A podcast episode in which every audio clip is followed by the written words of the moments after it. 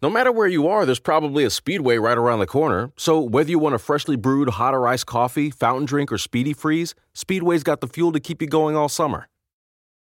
At Huntington, we've been asking ourselves can we make saving money any easier? And we think we've solved it. Introducing Money Scout. It analyzes your spending habits, income, and expenses to find money not being used in your checking account, then pushes it to savings automatically. Why would a bank do that? Just to help people thrive. That's how we reinvent banking. Huntington, welcome. Subject to eligibility, terms, conditions, and account agreements. Learn more and enroll at huntington.com slash moneyscout. Watching shows like Pen 15 make me laugh and cringe in secondhand embarrassment as I think back to what I was like in seventh grade. 12 years old, thin eyebrows, braces, pin straight flat iron hair, and no clue what rolled tongue and not rolled teeth needed to play in an eagerly anticipated first real kiss. For Jen, she was rocking a bowl cut akin to Maya's, and John was gliding around school on his skateboard and JNCOs. So it's hard for us to imagine at 12, wearing black lipstick, dating a 23 year old who claimed to be a 300 year old werewolf, and plotting a gruesome massacre of your family so that you can run away to a castle in Germany together.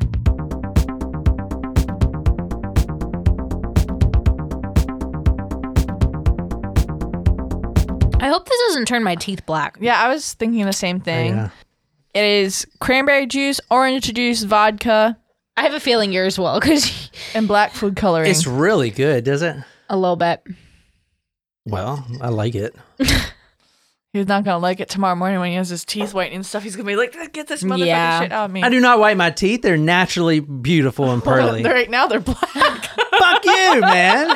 Are they really? You fucking asshole. You're the one that said to put now the I'm black gonna be food freaking uh, uh, subconscious about this stuff. So, welcome to Talk Murder to Me. All right, what's in the drink? cranberry juice, orange juice, and vodka And black food coloring. and black food coloring. What was the hint? Wolf? Wolf, Okay, wolf. Okay. No, the hint was hungry like a wolf. hungry like the wolf. Oh. Duran Duran. Dun, dun, dun, dun, dun, dun, No. What? Dun-dun-dun. Hungry Dun-dun-dun. like the wolf. Na na na na na. Da na na na na.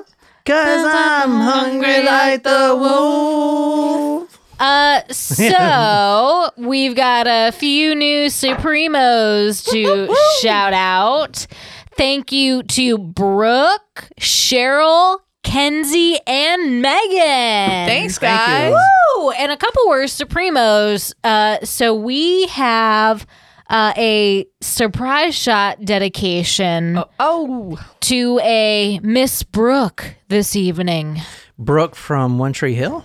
No, yeah, that's John's uh, celebrity. crush. One of Aside from Flo, Flo. the Flo. progressive lady. Brooke is from Jacksonville. Surprise shots, surprise shots. We don't know what they are because they're a surprise. Ow! Ow! Um, there was something else I felt like I had to say for our Supremos. Um, other than I guess just join because we put some. There's some really funny stuff that's uh, on our Patreon page. Thank you all for joining. Yes. Mm-hmm. Danka. Cheers to you, Brooke. Cheers. Well, we have some exciting news, fans. I don't want to jinx it, but we do have a puppy adoption pending. So if you have suggestions for names, uh, particularly our, our Patreon supporters, uh, she is a one eyed wonder. I'll put her on talkmurder.com. Um, and so she is a uh, she's a rescue. She uh has only one eye or one underdeveloped eye. Uh, she's like a, a creamy color. Um, so if you have any name suggestions, Milky Way. that's kind of cute. But I don't know if I could do two words. But I, I see what you're where you're going with this. Um, so if you have suggestions, please You let us know. you like hers, but you didn't like Snake Plissken. Why would I like Snake Plissken? I'd like you to think about that. They said tomorrow evening for our interview. All right. Also, if you guys know of or can make a doggy eye patch to send to us. Maybe we should go with a pirate theme. Yeah. What if we bring an eye patch to the adoption and we're like, Let, just try There it you on? go. We're gonna have to not bring our dogs when we have to make that drive. To Alabama? Yeah. Or are well, they going to it's meet in somewhere? Geor- It's in Georgia, but it's like a seven-hour drive. Rough.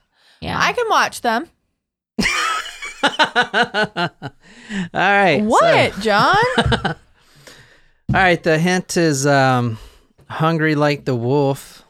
Can I give some backstory to my hint? Jen. I mean, like, how much backstory? Well, because you said, uh, can I talk about the movies you talked about? Yeah, Okay. sure. Go ahead. So John said that we could watch. He gave us permission to watch movies. they can't watch true crime.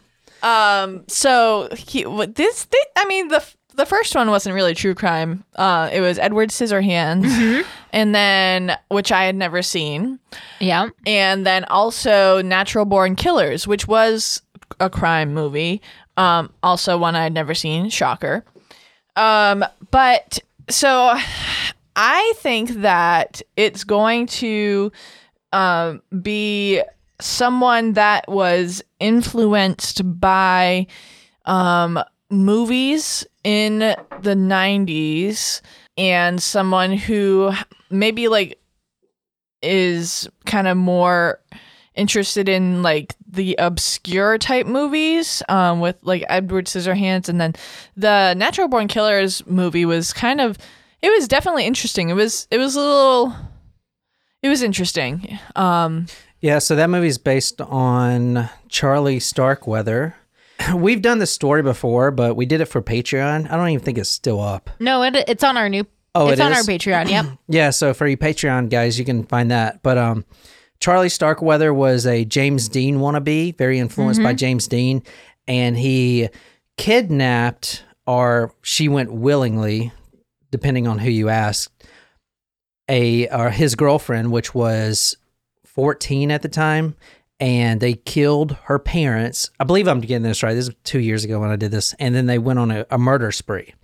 So I haven't seen Natural Born, Born Killers, but I, I believe it's kind of like that. Maybe. It's it's similar. So um, it's an Oliver Stone picture, but the story was written by Quentin Tarantino.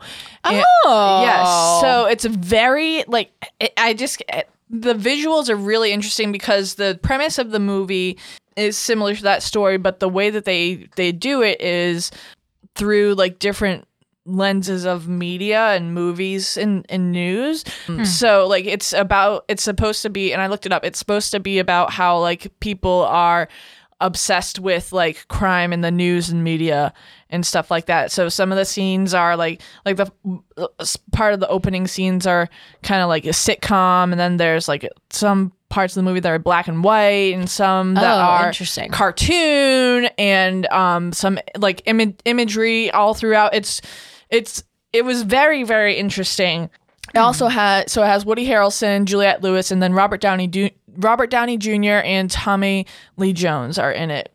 As far as notable names, oh Rodney Dangerfield as well. what? Oh my god! Yeah.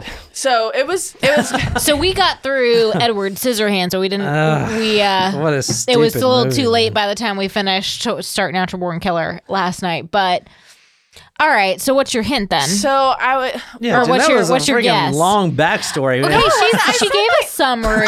no I said my hint is that it's going to be someone that is influenced by The Oh, okay. the movies. movies and um maybe like someone that's influenced kind of like a Tim Burton kind of weird creepy thing um or it could be a couple killer um, but I think it's going to be taking place in California in the 90s.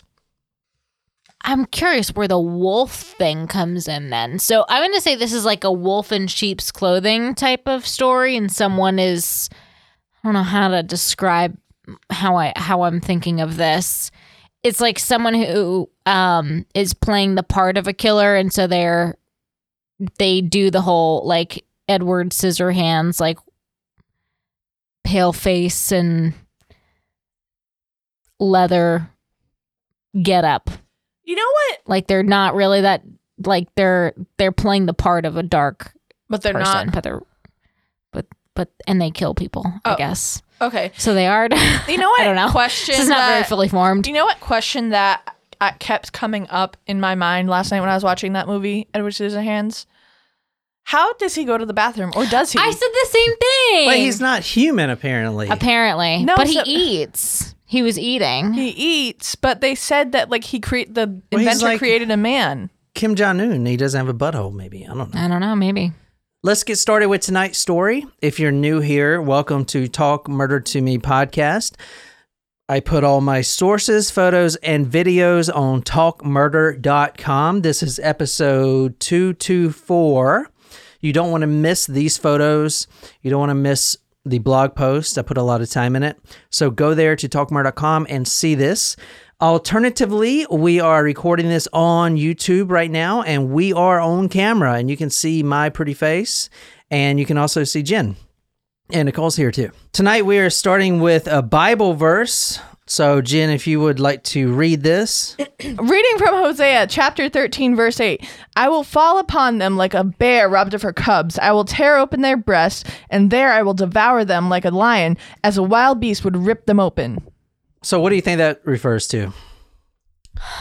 God's vengeance. A wolf, maybe? I will tear open their breast. Did you say beast? I don't think so. I think you did. No. I will tear open There, their breast. there is a second. The last line that uses the word beast. Oh, though. yeah, you're right. Thank you for paying attention to me, Nicole. At least You're someone welcome. does. All right, so tonight we are going to Medicine Hat. Two words. You guys want to take a guess where that is? Medicine Hat. Wyoming. Canada. Obviously, it's a Native American town. Oh. On YouTube, if you are following along, we're going to three- Canada. 304 Cameron Road Southeast. And for you podcast listeners, I am showing them the Google Earth right now, and we're zooming down to in front of the home. It is right there. That that mm-hmm. home right there. The bluish one? Yeah, exactly. So I'm going to kind of go around it. Tell me a little bit about the neighborhood. Pretty nice. Yeah, Like a suburban yeah, nice neighborhood. suburban neighborhood. So that is the house right there. If you want to describe it, two story Raised ranch. raised raised ranch. Yeah. I don't know what that means. It's a two level ranch. which is an oxymoron, but I know what you mean. No, that's what they're called. I know, I know. It's kind of a weird name though for the house. Yeah. but it's a nice, like it's a a, a, a nice neighborhood. Like it's not like this is a Yeah. looks like a sketchy area or anything like that. Yeah, so the house, blue house, two stories. Um, I zoomed back out here because I wanted to show you Medicine Hat. So where we're at is right above the North Dakota ish. It's like right in the center of Canada, but closer to the U.S. border. So we are going to April 23rd, 2006. It's a Sunday morning. And the house right across the yard there is a, a house of a six year old boy. And I don't know. he has it in his mind, like he does every weekend, to play with eight year old Jacob, who lives right here in this house. So on April 23rd, 2006, a Sunday morning, he wants to play, but he calls the phone to say, Hey, I'm coming over. Let's play some basketball. Actually, they were really big into Star Wars. So let's play Jedi's. I'm coming over. Answer machine picks up. So no go. Anyway, his mom takes him out to the movies instead. And when they get back, he decides to go over there anyway. Now, this is around one o'clock in the afternoon, 1.30 ish. Uh-huh. He goes over to the house, knocks, knocks, knocks. Nobody's there. However, the dad's truck is in the driveway of this mm-hmm. house you're looking at right now. So the dad's truck's in the driveway. Mm-hmm. The little six year old boy runs over. I think his name was Garrett or something. He runs over and he bangs on the door. Bow, bow, bow, bow, bow. No one answers. Then he goes to the left. You can kind of see the windows down there. Mm-hmm. That's actually the basement. Right. Yeah. Okay. That so that's the basement, and he looks in the windows, and right there he sees a a horrible, horrid scene. He freaks out. He runs back over to his house, and this is what he says. Mommy, there's bodies at Jacob's with blood on them. I saw them through the basement window. Now the mom is actually pissed, as she should be, because there's no bodies over there, and your six year old is joking about that. Uh uh you know. Yeah, I could see. Yeah. So she's like, You better not be joking. This is something we don't joke about. You don't do that. That's not funny. Yeah. So she goes over there. She looks in the basement window, and this is what she sees. She saw the body of a man lying face up on the floor, clad in black boxer shorts. His legs were smeared with blood, and he appeared to be reaching out with his arms, as if in motion. But something was wrong. He wasn't moving. There was also blood coating his face, so much blood that she couldn't tell if it was Mark. Behind a couch, she saw the body of Deborah lying on the floor, almost on her back, in an oddly bent angle. Her legs were also smeared with blood. Hmm. So who you're looking at right now, and I'll put all these photos on talkmurder.com, is Mark and Deborah. If you want to describe them, Nicole, for our podcasters. Um, I guess they're a middle-aged uh Caucasian couple. She is uh blondish hair, bangs, shorter hair. Um, she's slender, and then the male is uh receding hairline, mustache, dark hair.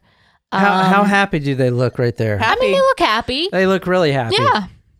And all the neighbors, including the uh, elderly couple next door, they said the same thing. This was the happiest couple.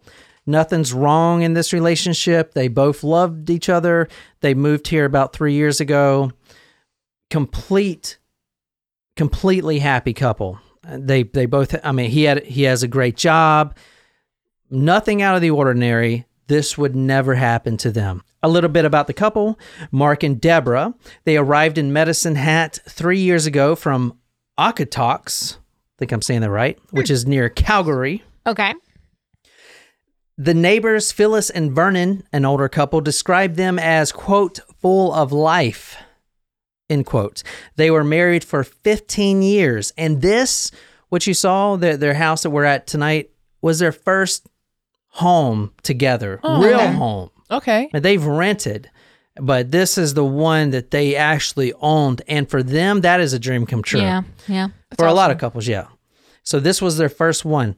Mark, he was an instrumentation technician. So if you think of going into a big factory and you see the gauges, pressure valves, ch- ch- ch, you know, he's the guy that works on the gauges and makes sure they're accurate. You know? Ah, Okay. Okay. Yeah, so he's Got it. that type of guy, and not just little factories. I mean, he's doing huge jobs with big, big old gauges that have to be exactly in tuned, and he was really good at his job. So that's what he did for a living, and that's a pretty good industry. He was actually getting paid well, and he was working in the oil and gas industry. He was working for uh, Encana, and I, I'm not sure if I'm saying that right. It's a, it's basically the Halliburton of uh, Canada. Oh wow. Yeah. So huge company, great benefits. Uh, he actually just got promoted not too long ago. He took a, an additional course on electrical engineering. He got promoted to a new job doing the, you know, the gauges and stuff. Everything was good. He's making good money. The f- whole family is happy, and they're in a really good neighborhood. Everything's going great, and that's what I'm saying. This is just came out of nowhere. They were married. They actually they actually met in substance abuse recovery. So I don't know if you could tell just by looking at them, but they were both both previous heavy heavy drug users, and I know you can't tell uh, No. because they they cleaned themselves up and they actually met in recovery. Good for them. good. And they married in Ontario in 1991. They've been together for 15 years. They haven't touched a drug since. They they've been in recovery, and I mean, look at them. They're they're on their way up. They have a, a new home, And a kid. and yeah, exactly. Wow. That's awesome. That's great. Well, obviously. Well, you know, Yeah. yeah. the police arrive at the scene at 1:34 p.m. They could hear a faint whimpering in the house. So Oh, obviously, someone's still alive. maybe Or was it a dog? It was a dog, yeah. So four police ah. officers actually bust down the door, and the dog was actually whimpering by the mother's body, just laying there whimpering. And the dog's fine. I always ask that question if there's ever a dog involved. You know, where did the dog end up? kind of Yeah. If there is ever like a movie or a show that we watch and something happens to the animal, I'm like, that's it. I don't want to watch it Oh, anymore. yeah. I take it too seriously. I'm not under exaggerating when I say there were there was an extensive amount of blood through the home. So they were both killed downstairs near the kitchen area of the house. There was actually blood on the ceiling. So eight foot, nine feet in the air, splattered that high. There was blood swipes going up the stairs on both sides. So if you think of the stairs, you got the two walls and you go up the stairs it wasn't handprints that you could see, but it was like someone took a paintbrush, and that's how the detectives described it, like a big paintbrush, and they just smeared it all up the hmm. wall as they were going upstairs. Weird. And the paint, or excuse me, the blood was actually they could tell it was going upstairs. And and the reason that's important is because they knew something happened downstairs, and they called it the they called it a couple things, which was actually surreal to me because I never seen this as long as I've been doing this in a true crime book, but they called it the death battle, you know, and uh, a death fight. So basically, there was a big fight downstairs, and you can tell it was the the last. I mean, death battle, Last man standing last type man standing type of fight. And then once that happens, the killer, whoever won, runs upstairs and with his hoodie, because that's what it was, you know, uh, covering his arms or whatever, and just flailing. He's spraying or he is uh, swiping the walls going upstairs. Purposefully. Uh, He's like, he's, the killer is trying. not not doing it to cover evidence or anything. He's just doing it because he just got into a death battle where he almost died. And now he's just running upstairs. So he may be more He's, like, like, in shock. grabbing the wall, Yeah, like exactly, for yeah. support. Okay, I was Yeah. just curious if it was like him trying to like paint the wall in blood, being like, yeah, or maybe. I mean, you, you'll see what I'm talking about in a okay, second. okay, But Deborah, Deborah, the wife, was laying on the floor. She was in a an unnatural position. She was bent up on the couch. Her head was cocked. She was wearing a blue nightie. It was it was hiked up, but she wasn't raped or anything. Hmm, I okay. think it was just in the in the action and and I'll get to exactly what happened in a little bit, but Deborah came down first. She hears something in the house. She goes downstairs. There's an intruder. This intruder attacks her so much so that she falls, leans up on the couch, and she's dying as the husband comes down. The husband comes down, grabs the first thing he sees, which is a screwdriver, and starts attacking the intruder. This became the death battle. He got a few good hits on the killer, and the killer obviously got the upper hand. But mm-hmm. luckily, as you'll hear in- a second, she was naked from the waist down, blood smeared on her legs. One more thing about Deborah, her friend Judith, to talk about her character, said, quote, she would see you and you would get the biggest hugs you ever got, mm-hmm. end quote. Now, Mark's hands, when he was found, he was near his wife, dead, obviously, face up, so back down. And his hands were clenched upwards.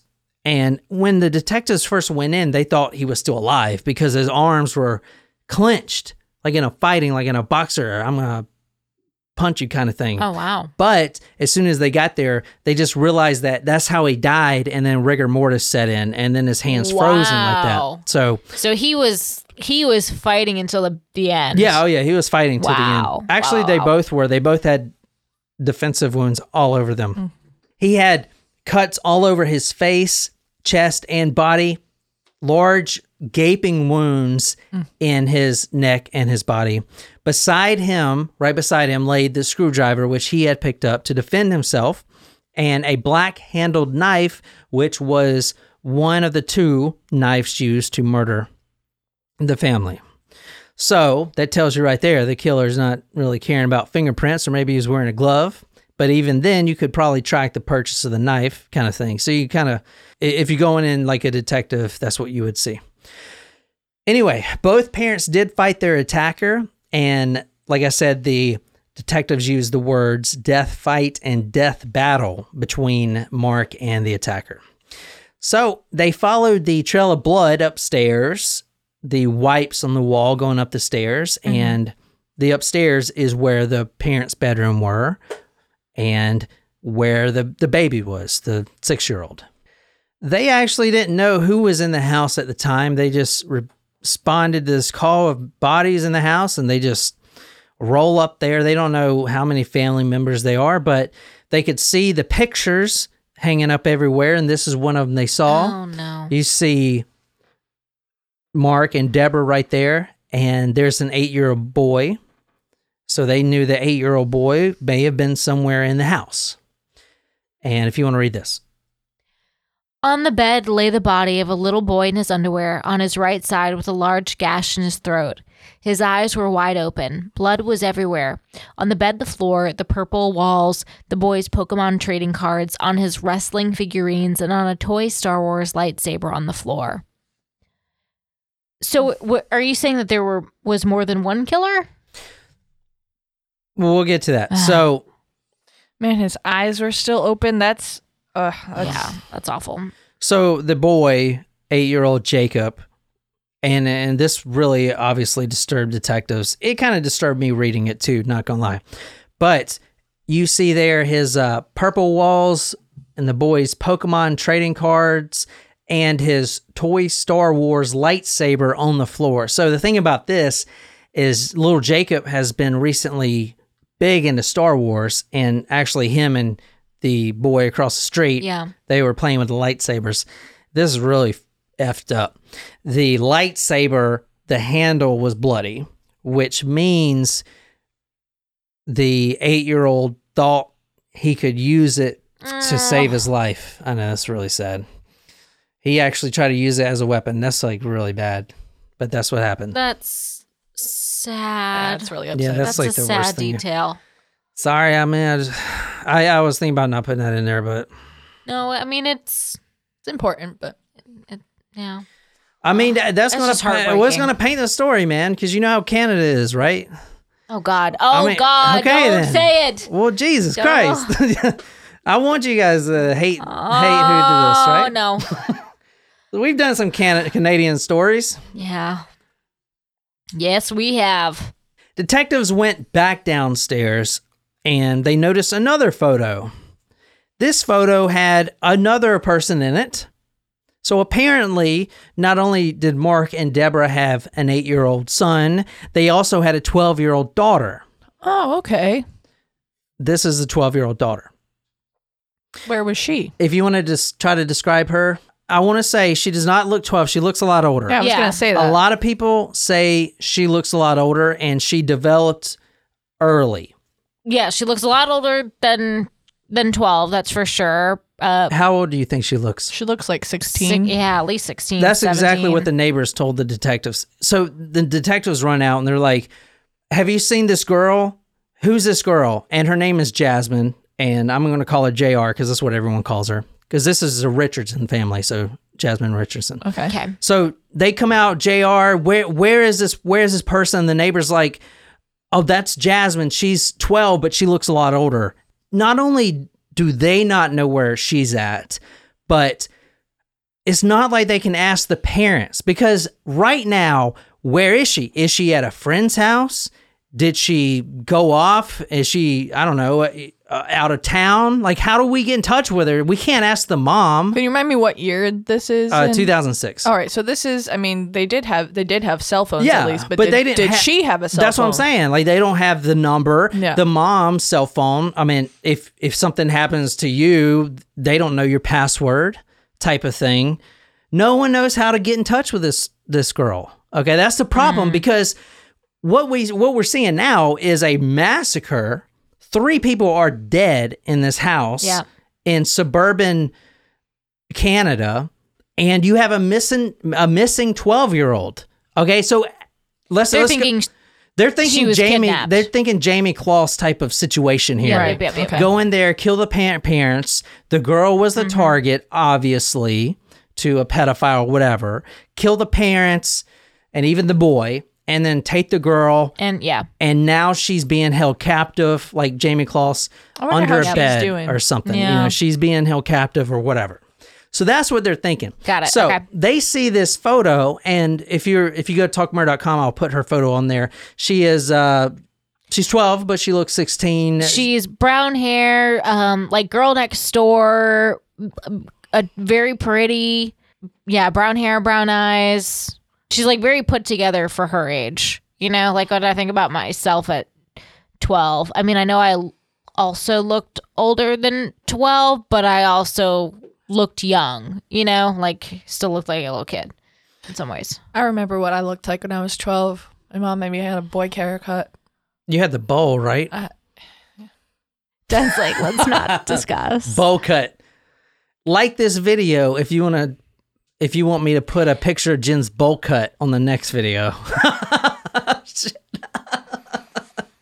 if my we I do. seventh, my seventh grade yearbook photo, like, and I was such a tomboy too. So oh I my had, like, gosh, I would hair. love to see this. I don't know where this yearbook is, but like I'm it was calling short, your mom. it's Short hair. Good luck. She won't know where it is either. She's just, it's trouble finding anything in that house. But uh, short hair, and I had like I will never forget. It was this yellow and navy blue rugby shirt from Old Navy because Oh that was the year those that- were rugbies were so in. They were. I like rugby shirts. I would wear a rugby shirt around. but they were like real popular. yes.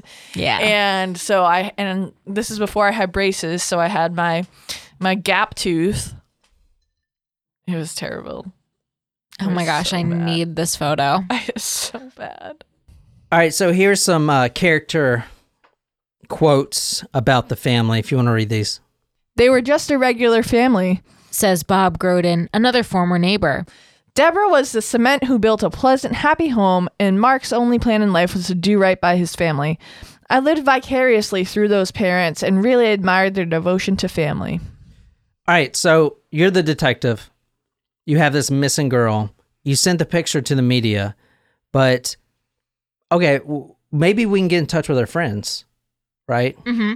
Okay, that's a great idea. Who are our friends? But how do we do that? We don't have any phone numbers.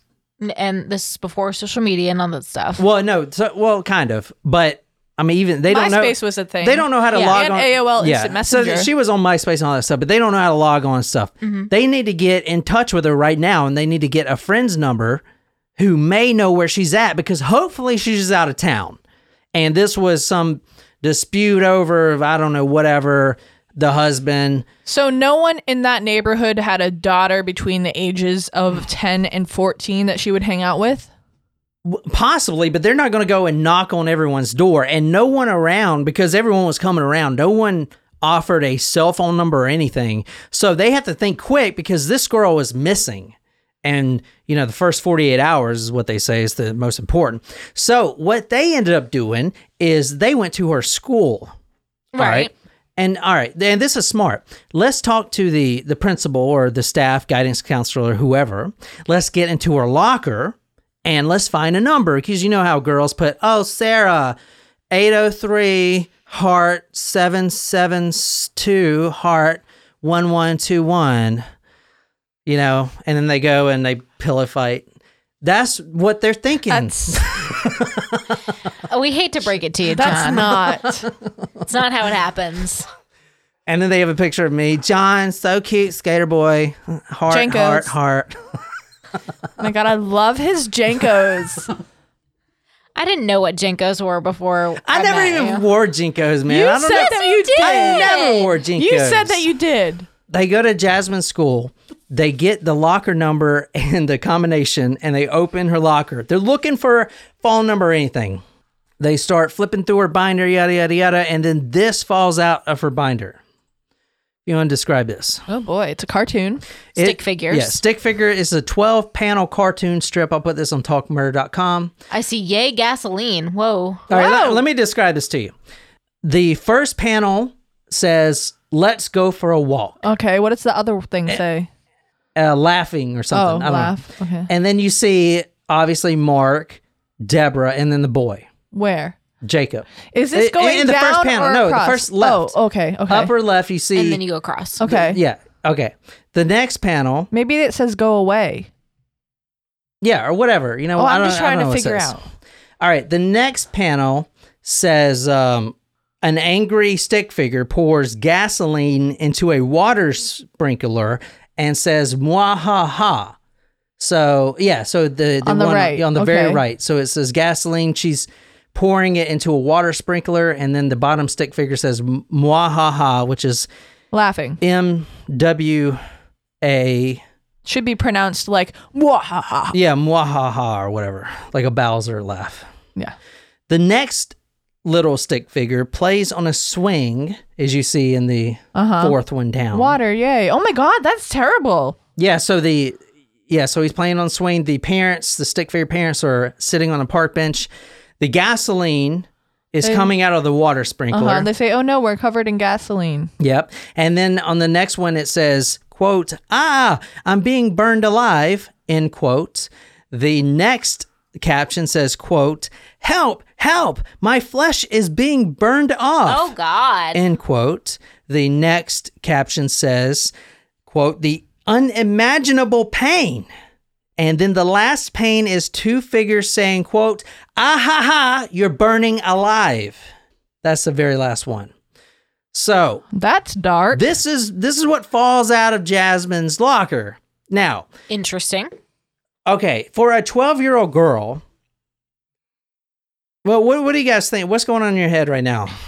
I'm thinking of a um did you you know Gillian Flynn, Gone Girl, Yeah. Dark Places was uh the movie with um Charlize Theron, you know, Yeah. we watched that one. Have That's what I've it. got going in in my mind right now. I was sleeping.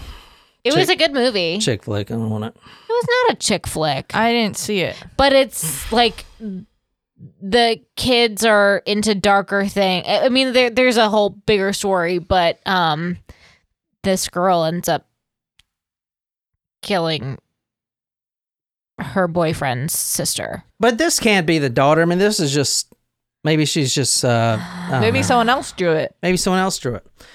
But, you know, it was suspicious. And Yeah. at the time, the reason they released her photo to the media because she's 12 and you know, they, they can't just be releasing 12 year olds photo to the media. Yeah. Okay. Oh yeah, that's true. I forgot yeah, about that. exactly.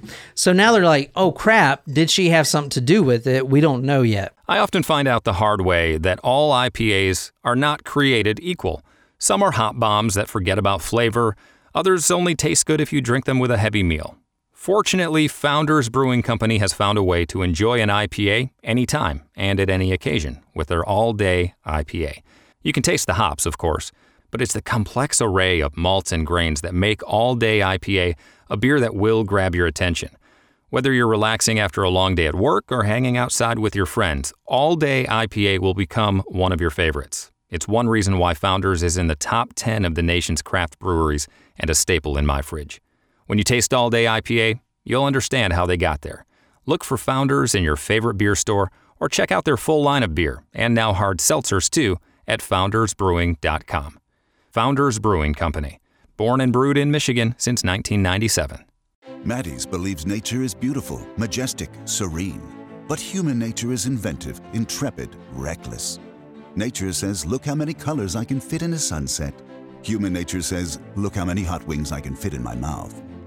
But human nature needs nature. That's why there's Maty's All Natural Acid and Indigestion Relief, a drug free remedy for human nature, available at Walmart, CVS, Walgreens, and Amazon. These statements have not been evaluated by the Food and Drug Administration. This product is not intended to diagnose, treat, cure, or prevent any disease. Maty's believes nature is beautiful, majestic, serene. But human nature is inventive, intrepid, reckless.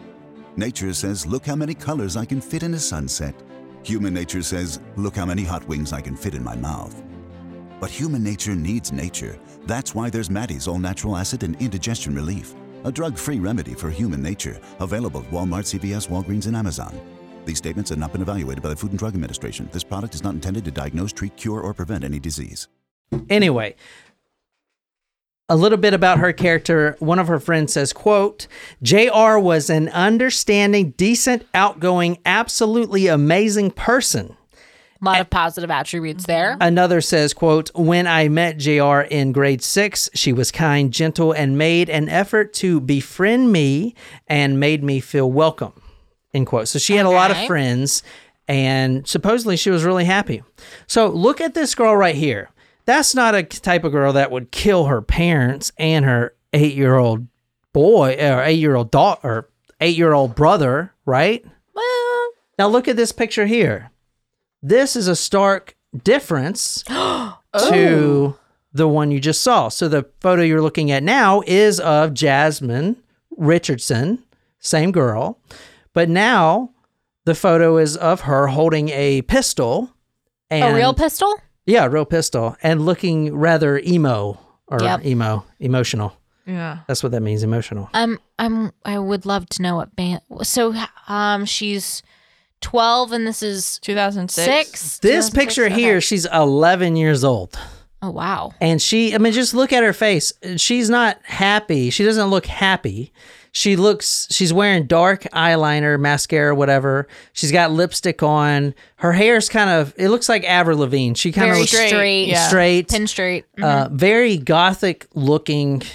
I mean, and the photo's kind of grainy. It's- Definitely. It's hard to see. Definitely emo for sure. Here, check these photos She's photos listening out. to My Chemical Maybe- I was Romance. gonna say that. Yeah, all time low. So this photo on the left, if you see that one, she's got uh, her eyeliners.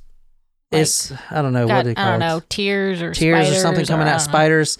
She's wearing this dark red lipstick. She definitely does not look eleven. No. Shit, that's an eleven year old girl. That's crazy. Holy shit. Again, my Shit. 11 year old experience was not looking like that. I would not let her go out looking like that. I could not, man. Well, sometimes you know you can't control what they look like when they go outside. Sometimes, what if she left the house looking like that when you weren't that's home? what that's what happens. So as I was reading more in the story, so she was gothic. They would bring different clothes, mini skirts, whatever, to school and mm-hmm. change into them. Yeah. But oh my god, dude! I mean, she that that is an 11 year old girl that is wearing that type of makeup right there. I don't know. It just rubs me the wrong way. I, I grew up real Southern Baptist, so but you also had blue hair when you were a teenager. uh, that's different though. Mm, is it though? Yeah, because, but I was like 15, 16. Okay. My mom would never let me dye my hair if I was 11. I don't know. Maybe I'm being insensitive. No, I, I, I know what you're saying. It's, it's definitely a different look. Now, the mother, Deborah, she was into uh, Reiki, R E I K I, oh my which gosh. is which I was not just talking about this this past week. Go what? on. How? What is it? Tell us about. it. Reiki, it's like an energy um practice. So you like clear your chakras and like you send good energy. I don't know the whole thing, but I was looking into it. I was talking about this at at work. Um, that some of my counselor friends and I we want to go to a, a Reiki session. I've had it done before during one of my um when I went to get a massage a few years ago, and I actually like felt a shift in my energy not like fatigue like tired energy but like when i was laying on the table like you could like feel like the energy it was really cool Yeah. So her mother had an interest in Reiki and energy healing. So you can see how JR picked up an interest in because I mean it's not it's still new age, it's not exactly the same, but she started to embrace Wicca, Uh huh. which is um we have some Wicca Wicca listener, Wicca wiccan Wiccan practicers. So we have one uh, Grace. She's really smart about that. how I wonder So- how grace is doing hey we're, grace We uh we're not talking bad about Wiccans or anything else. In fact, that um, from what I've seen, the whole practice, if you will, embraces love. They don't believe in violence. So if we if we were nothing but Wiccans in this world, we'd all be you know one or whatever. I don't know. All right, so uh, let's move on. Tonight we are reading the book Runaway Devil. How forbidden love drove a 12 year old to murder her family. oh okay So she is the killer. Robert Remington and Sherry Zykfus. Fuck that up. but the book is called Runaway Devil. And the reason it's called that is because one of her many MySpace and, and not even MySpace, some weird social media accounts that I'm going to get into, one of her screen names is the Runaway Devil. Hmm. And it just kind of goes with the story because she was a devil. She, you know, killed her family and then she ran away, right? Hmm. But she is goth. She is part of the local goth scene. And even though she's 12 years old, she adopted the goth lifestyle. So, goth actually started in a nightclub in London in the early 1980s. Do you want to guess why It, so basically, it's one nightclub, one night, uh, early 1980s. A bunch of kids showed up wearing all black. Why? Edward Scissorhands. No, no, that didn't Oh. come out till 94. because what was going on in the, the late 70s? We're in the disco era. Yeah. Everyone's wearing flashy stuff, jewelry. Everyone's flashy with the platform shoes, and it's all materialistic type of thing.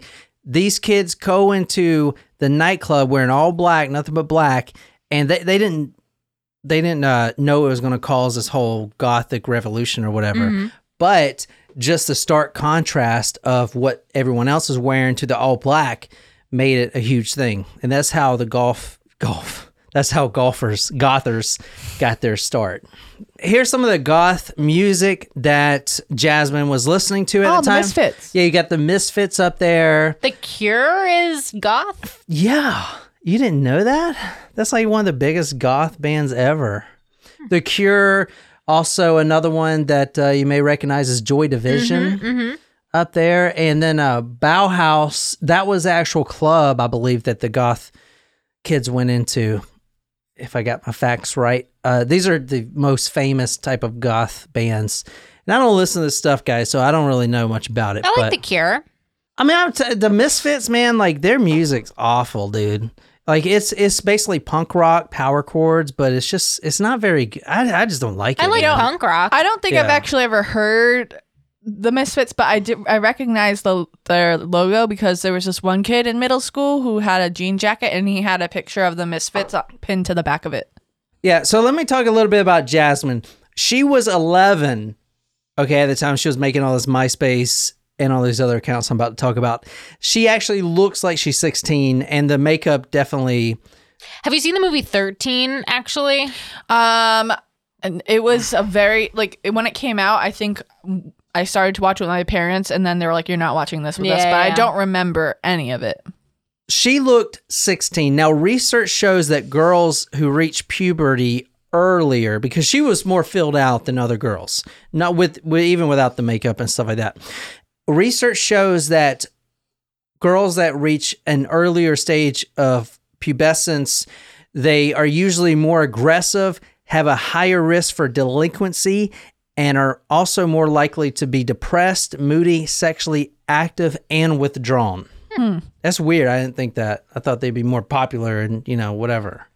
Well, I mean, when you think about it, they're they may be more popular like with the boys, but like they're they're starting to look different, you know, like than, than their peers. So Yeah. they become, you know, Outsiders. yeah.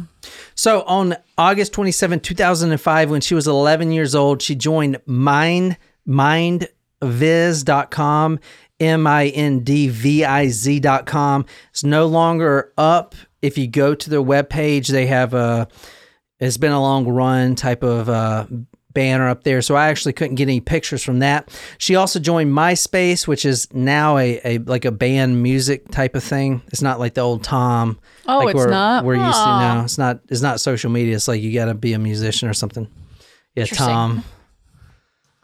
Anyway, um, on November 10th, 2005, she joined VampireFreaks.com Oh, okay. under the name X Killer X dash Killer dash Kitty X. Two weeks later, she joined another social media called Zorpia.com. But on Zorpia.com is when the first time she used the name Runaway Devil, like in the book. And that's her name that her friends would refer her to. So all these gothic people, they have other names. Okay. Like she was hanging out with older boys. One of them, his name was Trenchcoat. The other one's name was Raven. So I'm trying to think of what my name would be, which is probably Mr. Cool. Our good Charlotte. Benji. Benji. That's his name. Benji Madden. What would what would my name be? Mine would be sweatpants, I think. Did sweat, sweatpants. yes. yes. Mine would be IHOP. Maybe I don't know. Stupid. Pancake. Pancake kitten. XXX. Pancake kitten. I don't know what uh, mine would be. I need to think about this a little bit more. She Leggings. I don't know. she was always a very quiet girl. There wasn't anything that really stood out about her. But in grade seven, we noticed a change in her the skirts getting shorter, the chains. She joined Nexopia.com and started putting out her new personality before she goes to the mall. So these kids, these 12 year old, 11 year old kids, because she was 11 at the time, they're hanging out at the mall and doing their goth thing. But The first, parade. The, the parade. I'm sorry. That's what. It, that's just what it is. It will always be the parade. I was surprised is she didn't say funny. circus. no. But anyway, my mom would be late to circus. There's the difference between your mom and my mom. Your mom is ruthless. the circus. and she would probably bring a tuba. boom, boom, boom. Whatever. For when, when you're walking behind sweatpants, you gotta play the tuba. Boom, boom, boom, boom. On her Nexopia.com page, she started putting her new personality, and this is what it said. I am the almighty jazz. Bow down. I think deep thoughts. I'm quite emotional and my mood is ever changing, although I can be very good at hiding my feelings. I don't trust easily. I either have lots of energy or very little. I like to make attempts at poetry and anime. I make Wookiee noises and often scare small children. I'm afraid of llamas. She is a small child. She's fucking 11 years old. I am told I am mentally retarded. Often I am That's terrible. loud and bounce a lot. When I'm hyper, I like to dress up and want an Edward Scissorhands outfit. Other people live in my head with me. I like random questions. I like to pretend I'm a gangster sometimes. Don't worry, I'm not. Yeah, I sometimes watch Teen Titans and an animated TV series because I'm that cool. I play guitar and I suck. I actually play guitar and I suck. Some of her favorite bands include Cradle of Filth, Manson, Marilyn Manson, and Slipknot. Her other likes include the following, and this is from her profile, Nexopia. Cream, like not not the not the band, obviously. That would Oh. be too great. No, just like cream. I don't know. Like Like to drink it? I don't know. Cream is. I guarantee you it's not Eric Clapton. I'm telling you. Jump a jumpalines, jumpalines, midgets, tricycles, squirrel men, and killing livestock. Oh, that's interesting. What's a squirrel man? Is that like a furry? I was thinking like a Slender Man. Oh yeah, furry. she also likes pretty guitars, loud music, piercings, tat tattoos. She spelled it wrong. Suspension, safety pins, instant massagers. She meant to say messengers, but she spelled it all fucked up. Eyes, unnatural hair colors, eyeliners, pin pinstripe, Wicca, plastic spoons. Japanese fans, Mr. Ming Master and the overly happily ballroom characters, anime, swimming, fire, candle wax, thunderstorm, boots, buttercups, horror movies, criminal psychology, moonlight, ribbons, Alice in Wonderland, oversized tri Triclues, I don't know what that is. Random questions, Mind Freak, Tim Burton, bow ties, toy guns, Converse, capes, top hats, oddly colored contacts, fake eyelashes, duct tape, lions, human anatomy, wings, Reiki, ta- uh, tarot cards, pin, penduluma, wo- Wookie noises. Oh yeah, Wookie noises. Originality, yeah, that's That's original. yeah, and mosh pits. Uh, So this is this like kind of on Facebook how you have the thing the profiles that you like. Is that kind of like what it is? Is that Yeah. oh, okay? So she is at the mall and she is meeting guys that are literal adults. Okay, she is a an 11 year old girl at the time, and she meets this guy. Oh, Who is 18? This guy is 22 years old. Ooh, ooh, that's bad. No, no. He go to jail. No, no. that bad. No, no, no. You This- are a pedophile. Nay, nay, nay. Literally oh. twice her Oh. age. This is Jer- Jeremy Allen Steinke, S T E I N K E. Stinky. yeah. Do the stanky leg. because that is what he was bullied for when he was growing up. Oh no. so you're an asshole. I'm just saying what everybody's thinking. he is a 23 year old high school dropout who lives in his mom's trailer.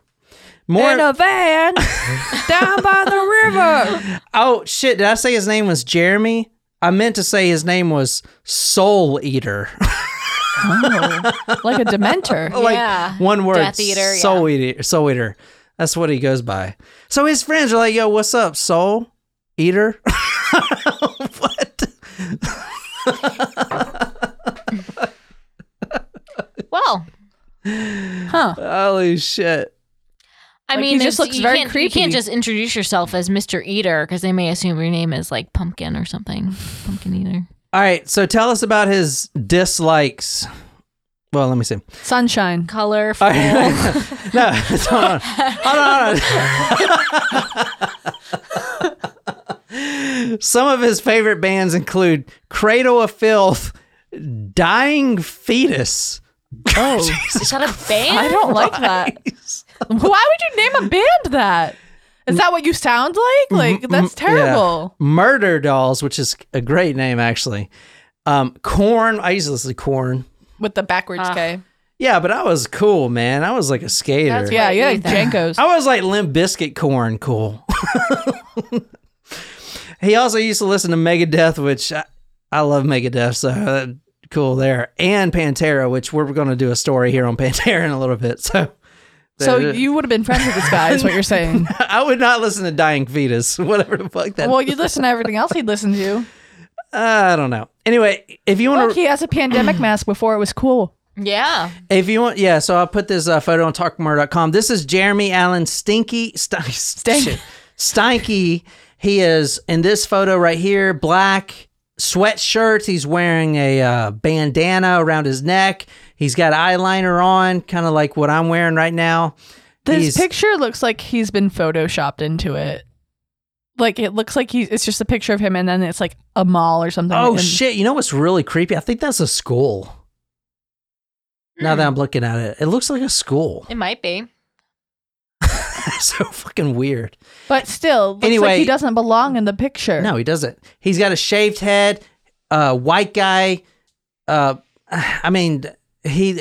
I don't know. He looks like a skeleton. Yeah, High kinda. cheekbones, very pale, very, very short haircut, and lots of eyeliner and light eyes. So this is some of his dislikes. His dislikes were my heart being broken again. Homewreckers, hypocrites, lies, the sun, untrustworthy people or Wait. unreliable people. Wait, hold on, go back. The sun? That's what I said. Sunshine. he hates the sun. I mean, that's why he's so pale. Don't we need the sun to live? Yeah, a little bit. Untrustworthy people or unreliable people, backstabbers, cheaters, spider webs. Not spiders, they're cool. Cool. cool.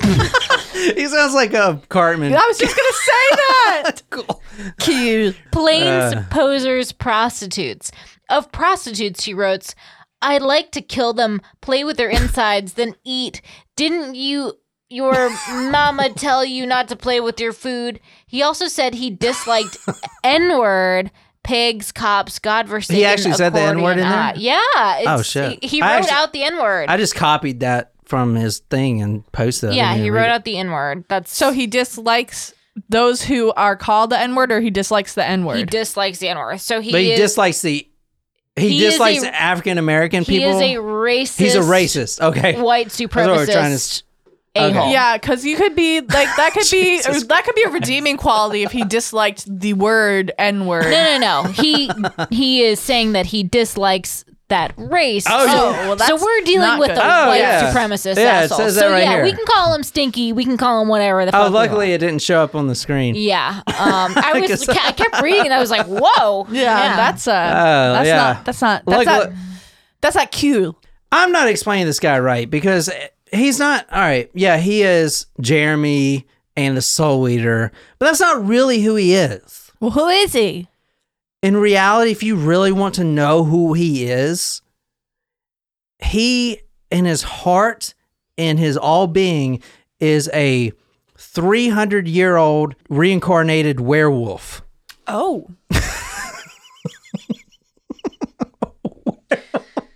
Got it. Got it. Okay. So he's Got Team it. Jacob. All right. He's Team Jacob Who's and Team Team Jacob? Who's Team Jacob? were- Hello, Werewolf. You're wearing- Twilight. oh, Team Edward is the vampires. And I was so, like True Blood. So eh. Yeah, but yeah, True Blood's like the better adult J- version. JR liked vampires, right? So Yep. she w- would be Team Edward, and this guy is like literally uh, Team Jacob. yeah. I actually looked this up. Now, this guy, Jeremy Stink- Steinke, does not have this disorder, but there is an actual disorder that causes people to believe that they're actual Werewolves? werewolves.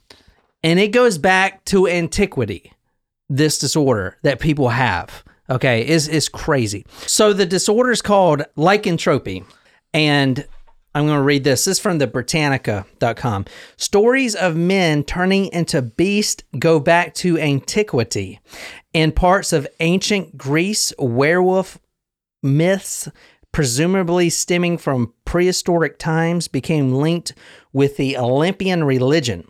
In Arcadia, a region plagued by wolves, there was a cult of Wolf Zeus. Mount Lycaeus was the scene of a yearly gathering at which the priests were said to prepare a sacrificial feast that included meat mixed with human parts.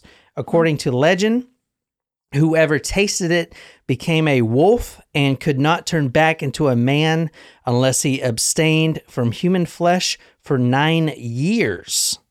Wow, but that's- but that's there is but there is two psychiatrists, and I pulled this from the book. This was this study is actually in the book Runaway Devil. But the two psychiatrists Harvey Rosenstock and Kenneth Vincent actually experienced a firsthand case from a woman that had this disease chronically. She was suffering from this. So it's like a psychosis. Hmm. It's mostly wolves, but it could be other creatures as well. But mostly wolves, which I think has a lot to do with our uh, side by side companionship, our domestication of the wolf into the dog type of thing. You know, we we spent thousands of years domesticating these wolves. So I believe somewhere in the subconscious, that is why most of the people that suffer from this disease believe that they're wolves. But anyway, if you want to read this, this is about their experience. This isn't related to this case. This is just about the actual disorder that he's claiming he has, which he does obviously not. The patient chronically ruminated and dreamed about wolves. One week before her admission, she acted on these ruminations for the first time. At a family gathering, she disrobed, assumed the female sexual posture of a wolf, and offered herself to her mother. This episode lasted for approximately 20 minutes. Holy shit. The following night, after coitus with her husband, the patient suffered a two hour episode during which she growled, scratched, and gnawed at the bed. She stated that the devil came into her body and she became an animal. Simultaneously, she experienced auditory hallucinations. There was no drug involvement or alcohol intoxication. Crazy. Hmm. So it's a sort of psychosis. I just thought it was really interesting. Now he's actually claiming he is a wolf. He doesn't have the disorder. He's just a poser. Yeah. Hmm. You know. Poser. All right, this is from one of his personal blogs. This is what he posted. We must meet in the cemetery one hour before the full moon is at its fullest to speak of a tragedy within the coven. To those who have not overcome the mindless rage, need not attend. So he told everyone that he is actually part of a an ancient lycan brotherhood of wolves. Now he believed this, and all, and more importantly, all these twelve and eleven year old girls believed this because he was hanging out with all these girls at the mall, mm-hmm. and they believed this shit, right? And actually, when he got arrested, because he did get caught, he tried to break the window of the back police car with his feet, like trying to break it out. And then when the cop came up to him to kind of tase him or whatever, he started growling and scratching the, the back of the window, like kind of shit. Whoa. And the reason we're talking about this guy so much is because he is the actual killer in this scenario. Uh, for at least two of the victims in the story. We're going to go back to inside the house, but Okay. he actually kills the mother and the father. Oh. Because as you remember, the father was in a death battle. Right. He was not in a death battle with his 12 year old daughter. right, right. okay. It was with a man. Yeah. A 22 year old man. You know what I'm saying? With a knife. And that was this guy. Anyway, JR, Jasmine starts hanging out with this guy and he is just he he's a 23 year old drug addict who lives in his mom's trailer. I mean, and he says he's a werewolf and hangs at the mall with kids. I mean, come on. His childhood, a little bit about him. His childhood was awful, drunken and heavily abused by his father. His actual father leaves when he's two. His kids made fun of him because he has an alcoholic mother and he was poor. And they would call him Stinky because his name, obviously. When his father left him at two years old, the mother replaced him. Literally a new guy every week, always abusive to her and him. Mm. Even during this story, the mother was at the bars on weekend bingers. She had no idea what was going on at home. She had no idea it was 11 year old girl was there. She is a you know alcoholic. She was gone all the time, just Yeah. drunk out of her mind. Jeremy actually says about one of his stepfathers, quote, he had a tendency to abuse me and my siblings. Physical abuse, mental abuse. He would tie us up to chairs and make us watch the other children getting abused. Hmm. One of the students recalls the following about Jeremy.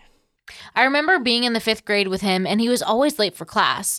I remember the teacher, finally fed up with him coming in late every morning, confronting him about it and telling him to set his alarm clock or get his mom to set it for him.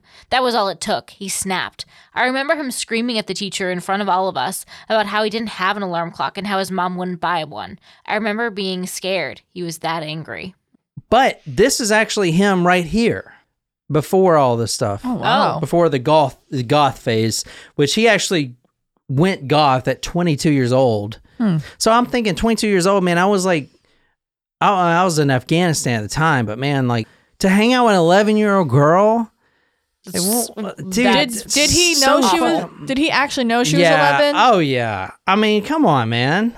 well, I mean, or These kids are hanging out at the mall at like Spencer's and shit. Yeah, she but- did look older, yeah. Yeah. and she did lie about her age on all of her profiles. So he says he didn't know, but I mean, what It's- the fuck is She, she, it's only legal All of if she's 18. all of her You know? friends? Well, it's Well, like Canada, sixteen or something. Yeah, I don't know. Well, what actually, Canada- he said it was fourteen in one of his interviews, but I mean, still, that's- that's Still, so weird. like, d- hang out with people your own age. all yeah. the other friends of hers were just as young. You know what I'm saying? Anyway, yeah, so when he was a teenager, he starts becoming a cutter. And a little bit about cutting from what I found out, it is it's not uh it's not a way to you, you don't cut yourself to kill yourself. You cut yourself because there's like a, a, a release there, kind of like a high almost. yeah. It's more know of it's um, self harm, and it's a way for you to kind of feel something when you're like you're Feeling you're- numb. Yeah, Yeah. So he was also an alcoholic. And by 15, he would get so drunk, and this happened a couple times, he was taken to the hospital for hypothermia after he passed out in his yard. Jeez, I mean, his mom, his mom's not even there. This kid's 15. that's awful. I mean, he is just. that's too The, bad. the mom's out drinking. At 16, he became a pizza boy. That didn't last very long. He even worked in an underground mine. In the summer of 2005, he started to go goth when he was 22. So this is a year before the murder. Most true goths out there would call him a poser, but he was hanging out with 11 and 12 year olds who were really impressionable. Plus, he could buy alcohol. Plus, he had a car. And these are freaking 12 year olds, so they don't have all that stuff. So they really liked him.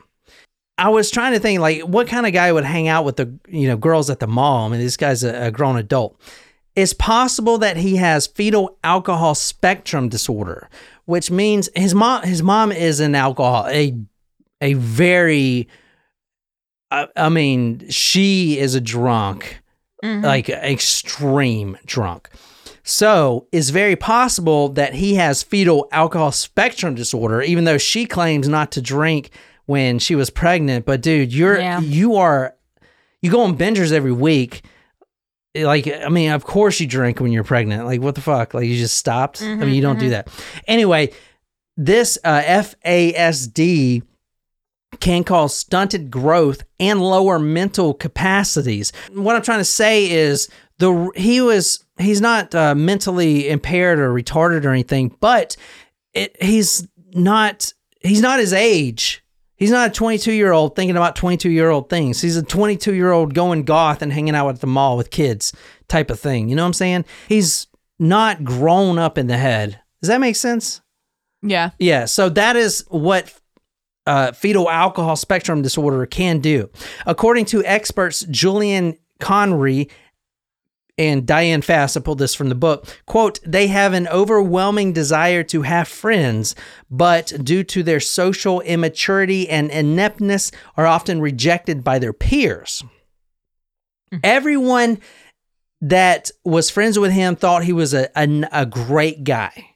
In a nutshell, Jeremy JR, they started seeing each other, and the mom, the dad, they were not having it. Were they um uh, you would think though that if they met the parents, if he met the parents, he knew how old she was. Yeah.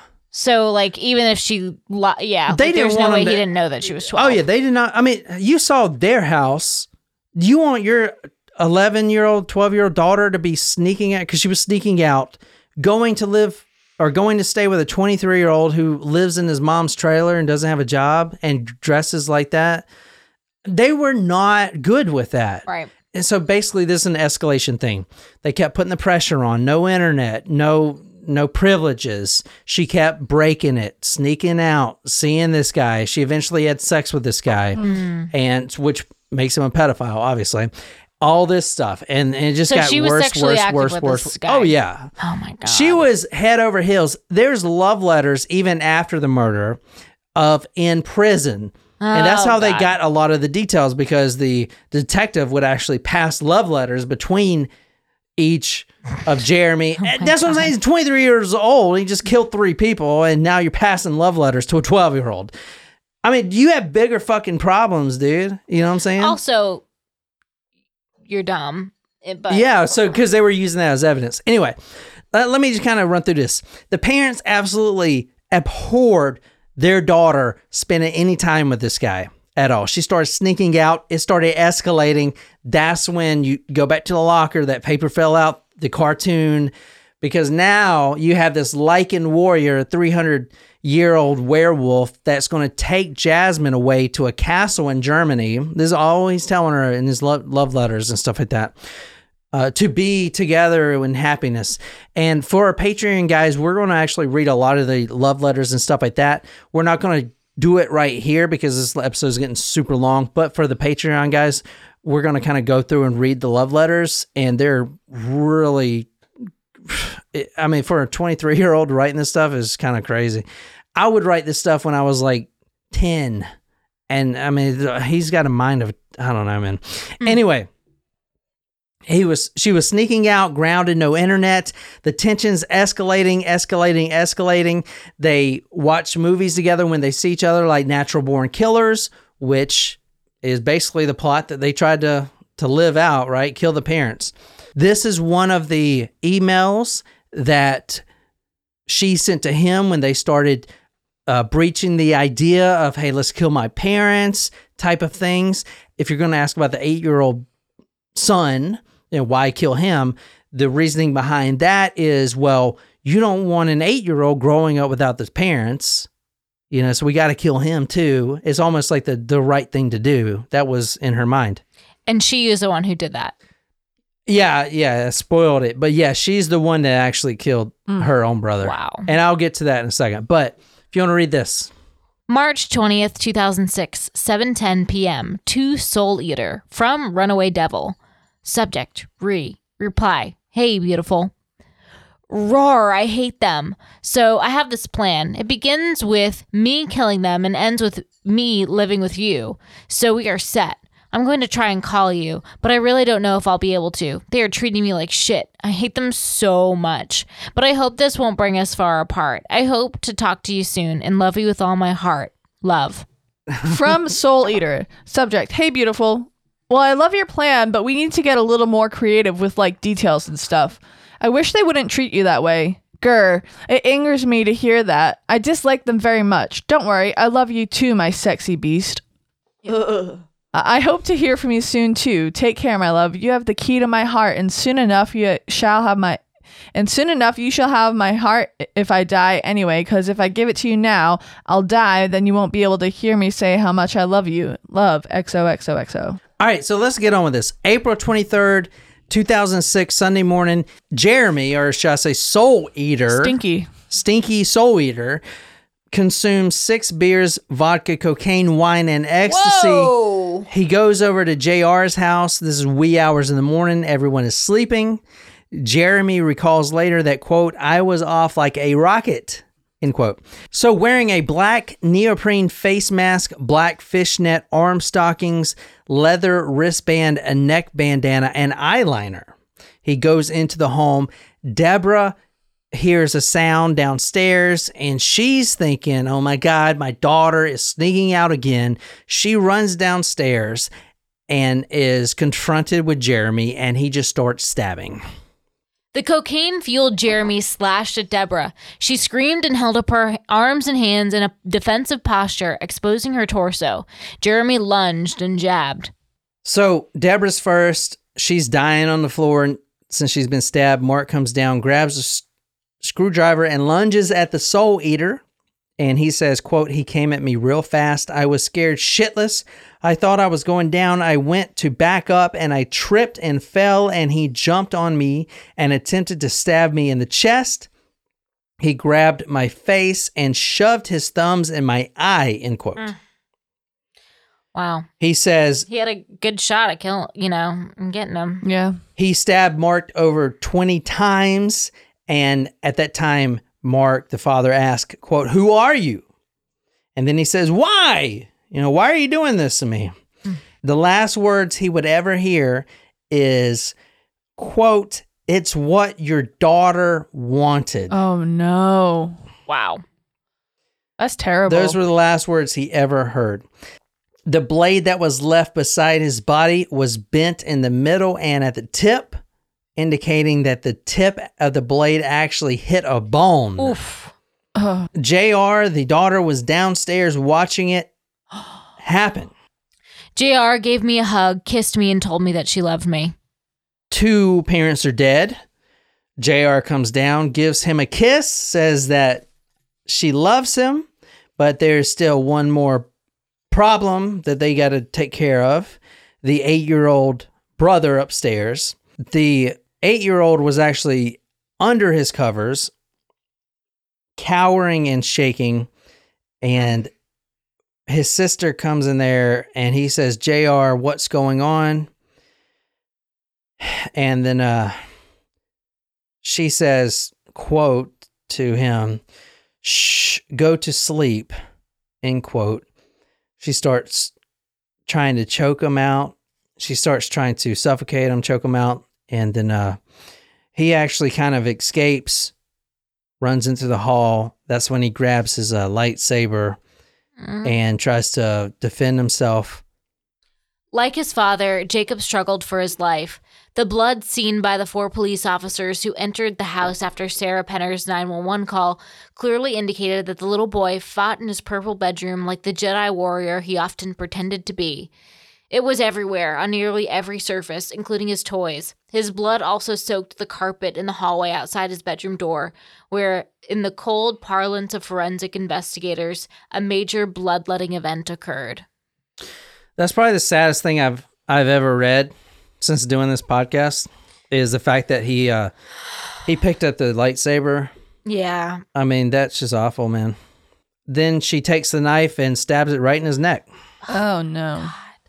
And after that, long story short, they drive to a party that's going on and they start bragging about it. No one believed them. And then JR speaks up. She's bragging about it and she says, quote, "It's true. My little brother gargled."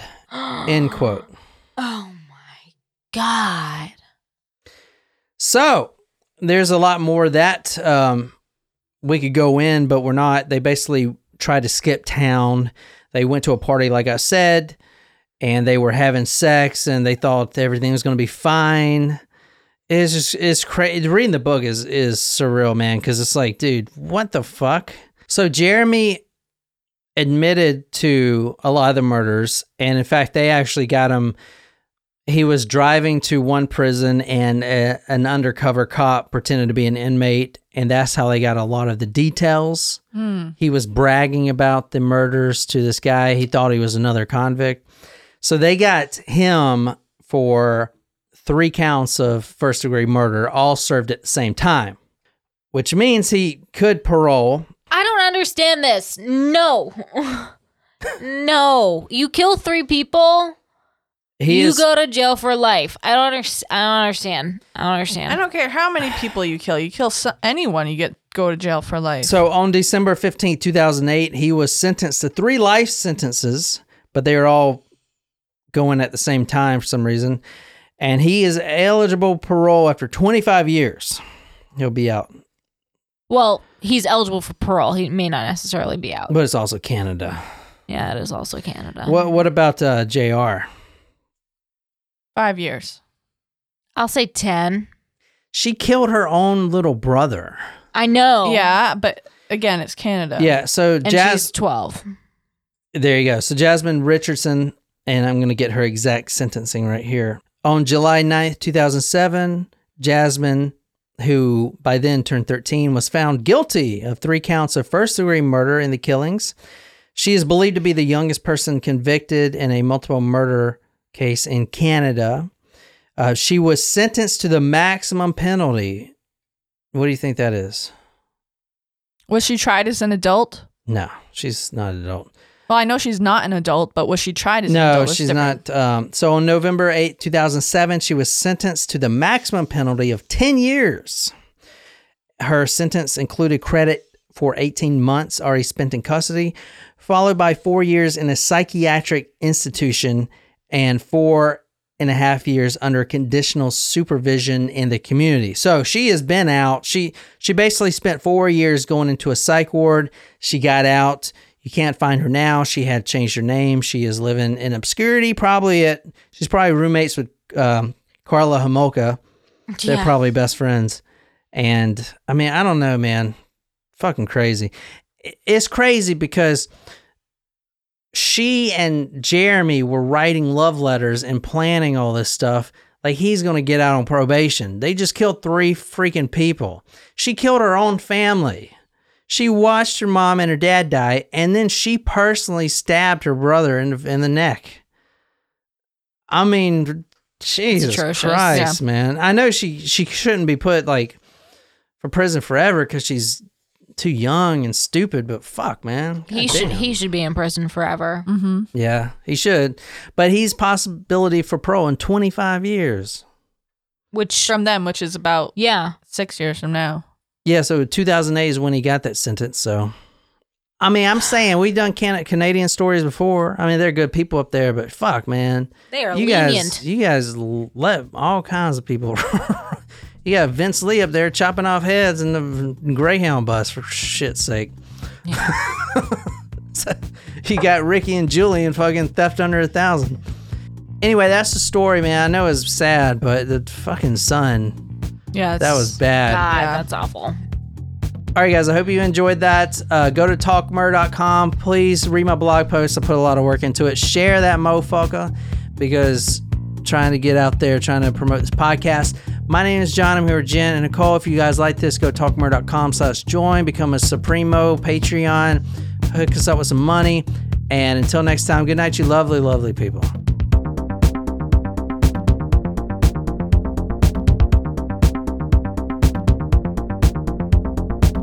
Maty's believes nature is beautiful, majestic, serene. But human nature is inventive, intrepid, reckless.